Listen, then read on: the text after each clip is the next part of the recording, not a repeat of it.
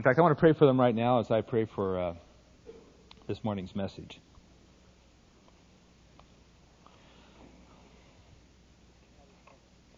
Father in heaven, if we fail somehow to understand our moment and the significance of these days, Lord, we will have missed our moment. Lord, we pray now that you would help us to uh, seize the day, uh, whether it's convenient or inconvenient, to declare the good news of Jesus, the coming of the kingdom, and the hope of the gospel. Lord, I pray you'll bless uh, Jen and Jeremy and Eric and all who work with them to give a clear and uh, powerful witness to the truth. Lord, the speakers, the musicians, all who are going to be there. In Jesus' name. Amen. Well, as I said, I'll be talking about a flood of a different kind this morning as uh, I continue this series through the Old Testament. And the opening words of this text are some of the most ominous and unsettling in all the Bible. Genesis chapter 6, beginning with verse 5. Now, the Lord observed the extent of the wickedness of all the people. And he saw that all of their thoughts were consistently and totally evil. So the Lord was sorry he had ever made them. It broke his heart. And God said, I will completely destroy the human race that I've created. Yes, I will wipe out the animals and the birds too. I'm sorry I ever made them. How's that for ominous? Then the next line. But Noah found favor with the Lord. This is the history of Noah and his family. Noah was a righteous man, the only blameless man living at that time, and he consistently followed God's will and enjoyed a close relationship with him. He had three sons Shem, Ham, and Japheth. Now, the world had become corrupt in God's sight, it was filled with violence. So, God observed all this corruption in the world, and he saw violence and depravity everywhere. So, God said to Noah, I have decided to destroy all living creatures. For the earth is filled with violence because of them. Yes, I'm going to wipe them all from the face of the earth. Make a boat from resinous wood and seal it with tar inside and out.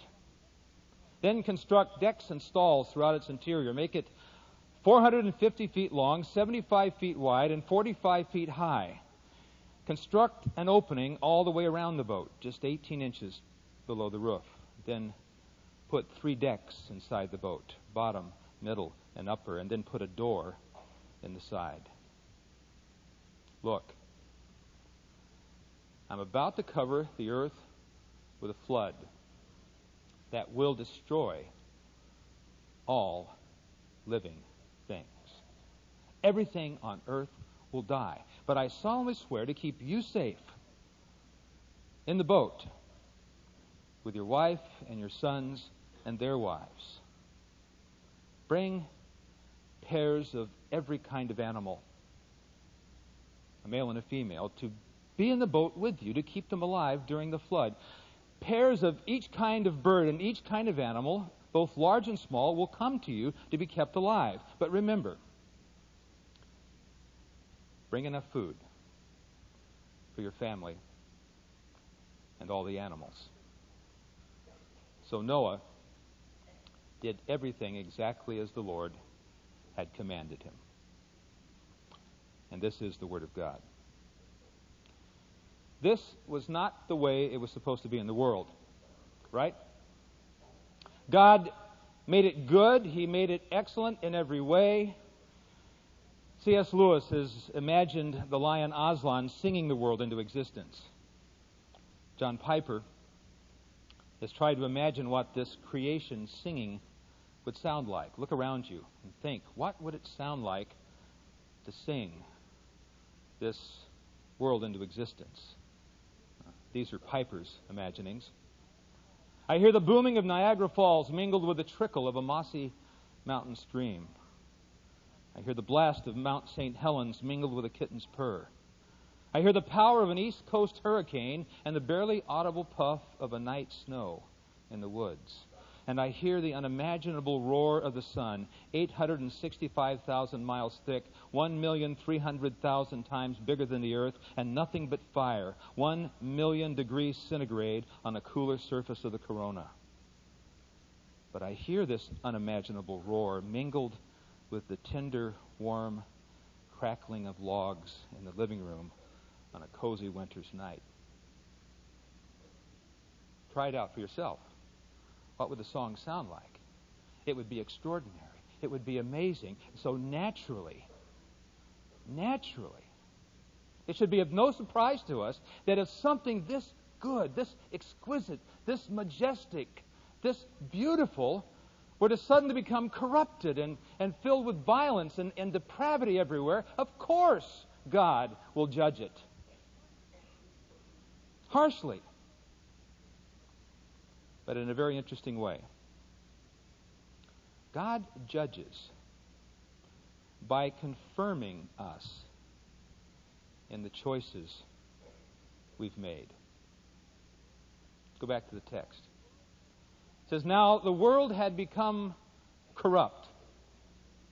The Hebrew here is literally, the world had become destroyed. So what did God decide to do? He said, I will destroy what's been destroyed. That's literally the Hebrew there.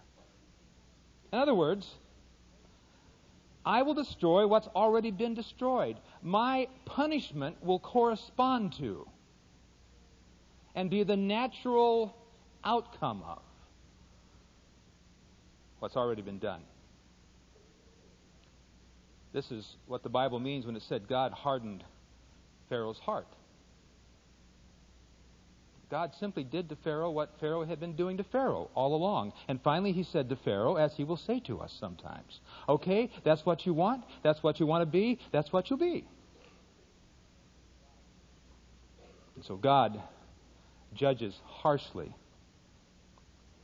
what's corrupted and depraved and marred the beautiful thing that He's made. Well, this passage raises some sobering questions, doesn't it? About our future and our present. Jesus said, The end will be like the days of Noah. Luke chapter 17, verses 26 and 27. Just as it was in the days of Noah, so also will it be in the days of the Son of Man. What was it like then? Jesus describes it. People were eating, drinking, marrying, and being given in marriage up to the day Noah entered the ark. Then the flood came and destroyed them all. That's what it'll be like at the end. Business as usual. Just one day like all the others. 8:45 on a Tuesday morning. It comes that way. It comes unexpected. And Soren Kierkegaard wrote a parable about the end of the world. He said it happened that a fire broke out backstage in a theater. The clown came out to inform the public. They thought it was just a jest and applauded. The clown repeated his warning. They shouted even louder. So I think the world will come to an end amid general applause from all the wits who believe it's just a joke. One day, it will be as in the days of Noah. Well, that's sobering about our future, but it's sobering about our present, isn't it? What has been the greatest killer in this century? It's not disease. It's not even famine. It's not war, even. It is the activities of governments exterminating their own people. Estimates of upward to 120 million people have been killed by governments trying to make their people get in line. Well, what does God what does God confirming people in their choices have to do with all this? And what are we to make of the events of September 11th and following? What does God confirming people in their choices have to do with this? I don't know. I'm not smart enough, and I'm not brave enough to speak with any authority. But I think there's something even more important for us here. And it's not so much figuring out what this time means as it is coming to understand why God judges sin and why he does it so harshly. And I want to tell you why this morning. It's because of what he sees. He sees two things. He sees, first of all, the full extent of sin. Only God can see this. And God sees that sin is comprehensive. Listen to the text again. Now, the Lord observed the extent of the people's wickedness, and he saw that all of their thoughts were consistently and totally evil. Now, the world had become corrupt in God's sight. It was filled with violence. God looked at this corruption, and all he saw was violence and depravity. He said, I've decided to destroy everything because evil is everywhere. God sees the extent, and only God can see the extent of sin. He sees that it touches every aspect of our personality. He sees that our depravity is total. Which is not to say we're totally bad, but that the evil in us reaches to every dimension of our personality. I don't know about you, but I tend to see sin as a kind of lapse, uh, a gap in my character, a, a weakness that I need to overcome. God sees it otherwise.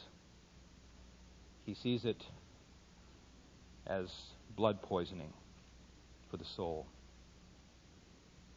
Doesn't take a lot for it to course through every organ, every bone, every neuron and to corrupt it. That's what sin does. Its extent is total. And even the best things we do, and if you're thoughtful about this, you'll know this is true. Even the best things we do are tainted by sin. Edward John Carnell said, Even the cup of cold water I give you in the name of Christ has my dirty finger sticking in it.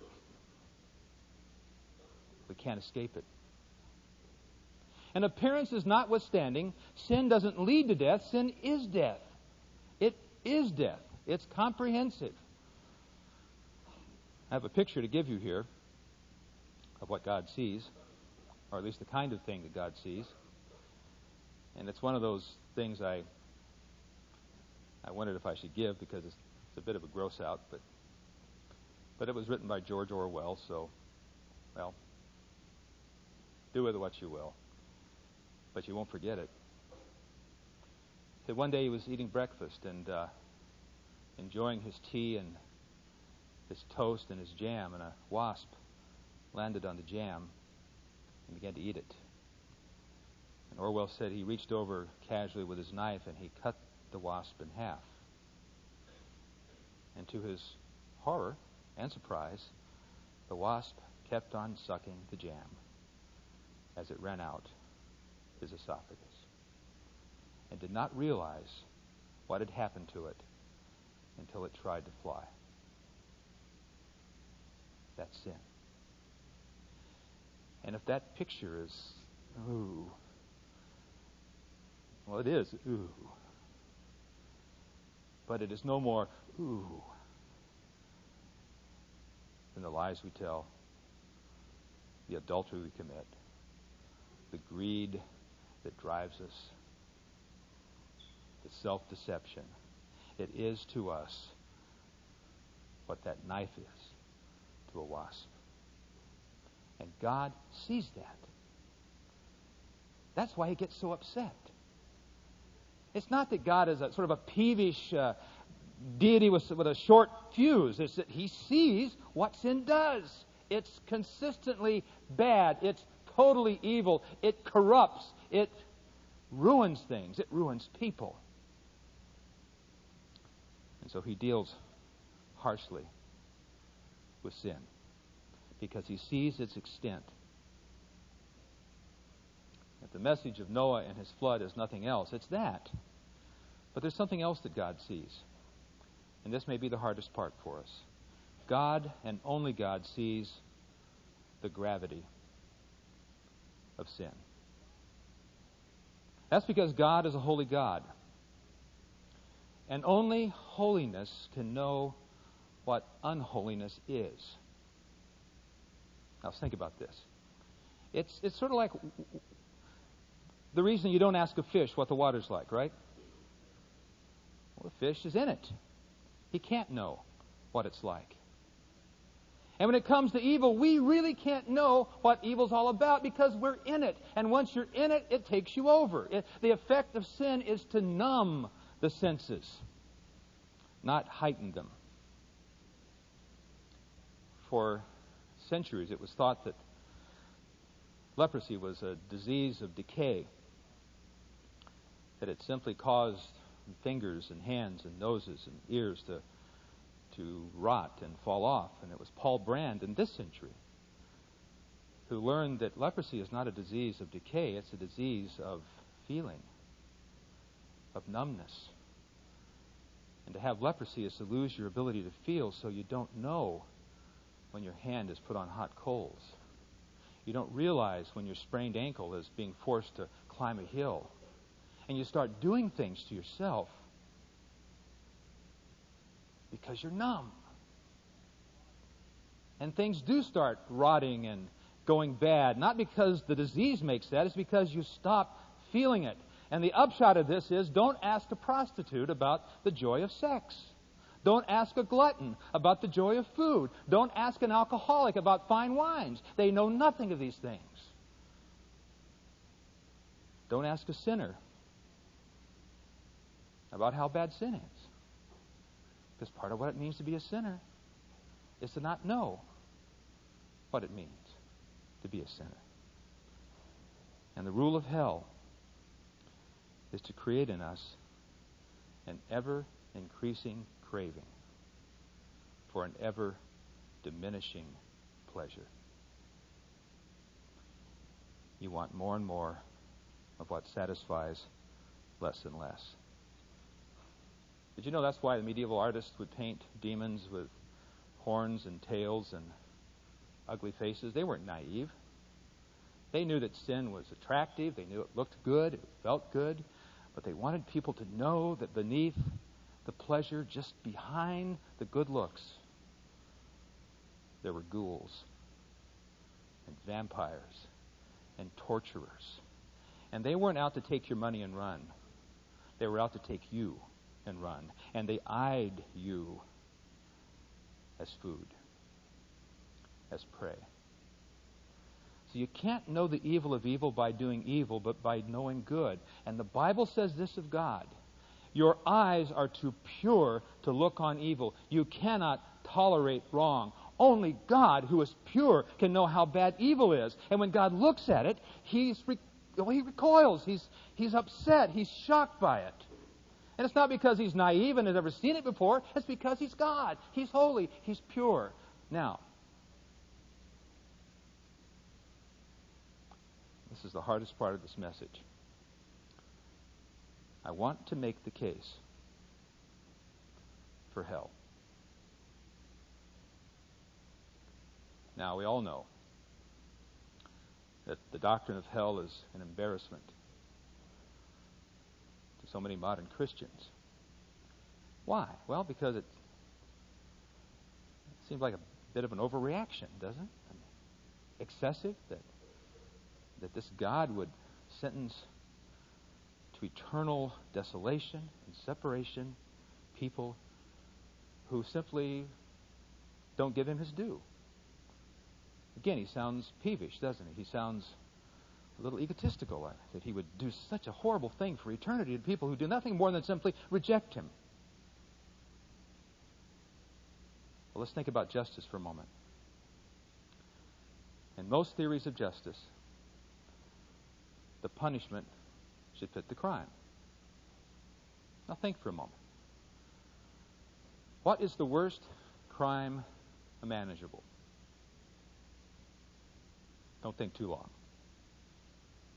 or too pictorially. But for me, it's, it's, a, it's a child tortured and murdered.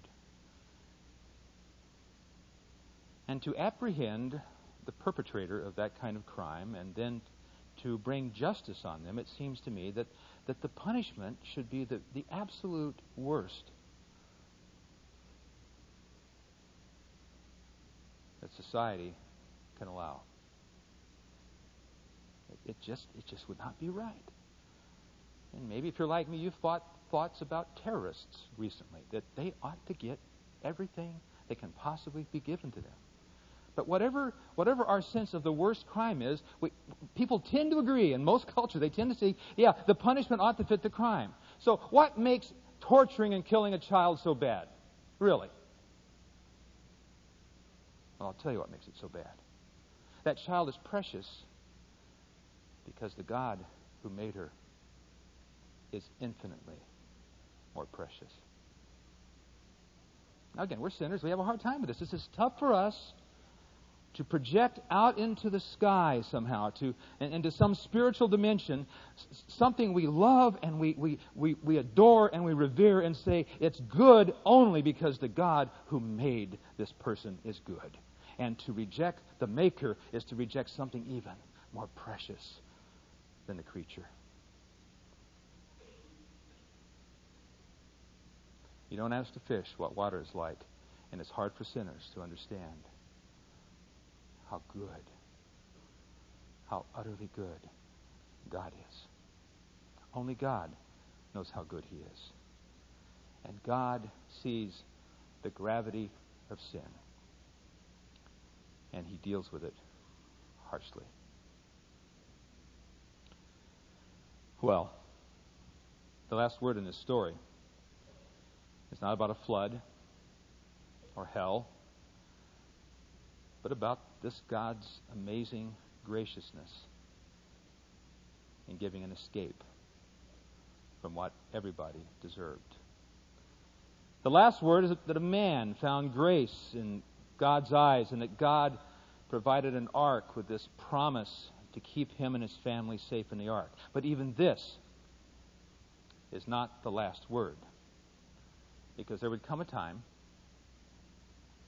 there would come a time when God would be even harsher with sin. Now you're thinking, wait, what could be more harsh than wiping out all living creatures?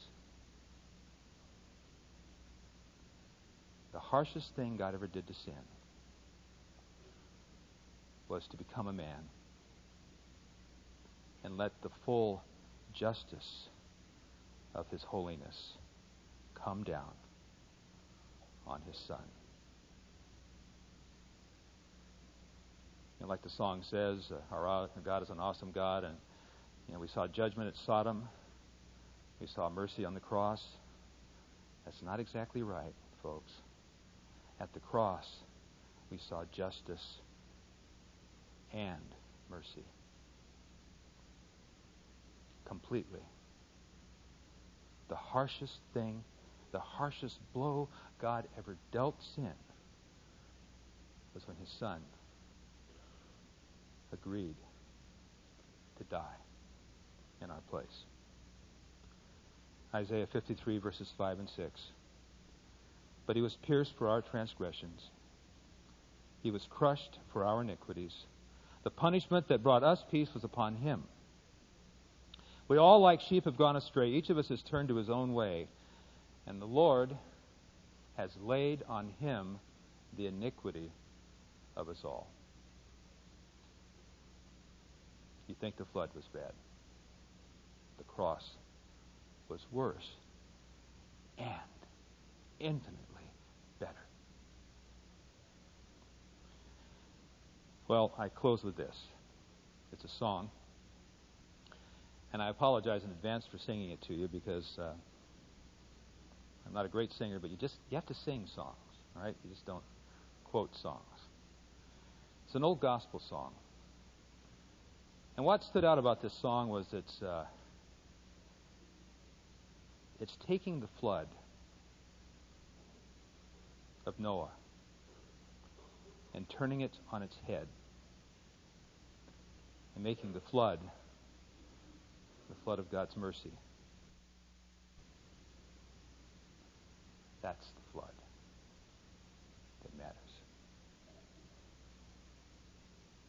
Oh, dear brothers and sisters in Christ, don't ever cease to be amazed that you haven't gotten what you deserved, but that Jesus did. Let's pray.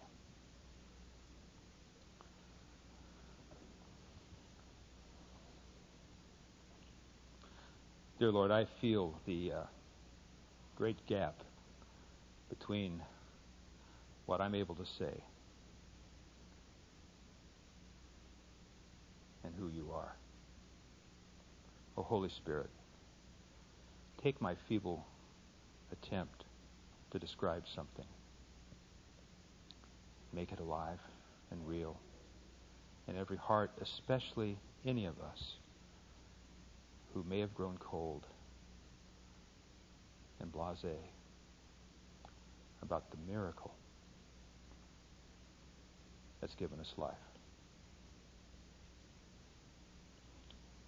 For he who had no sin was made to be sin for us, that we might become the righteousness of God in him. Amen. Go with the peace of Christ.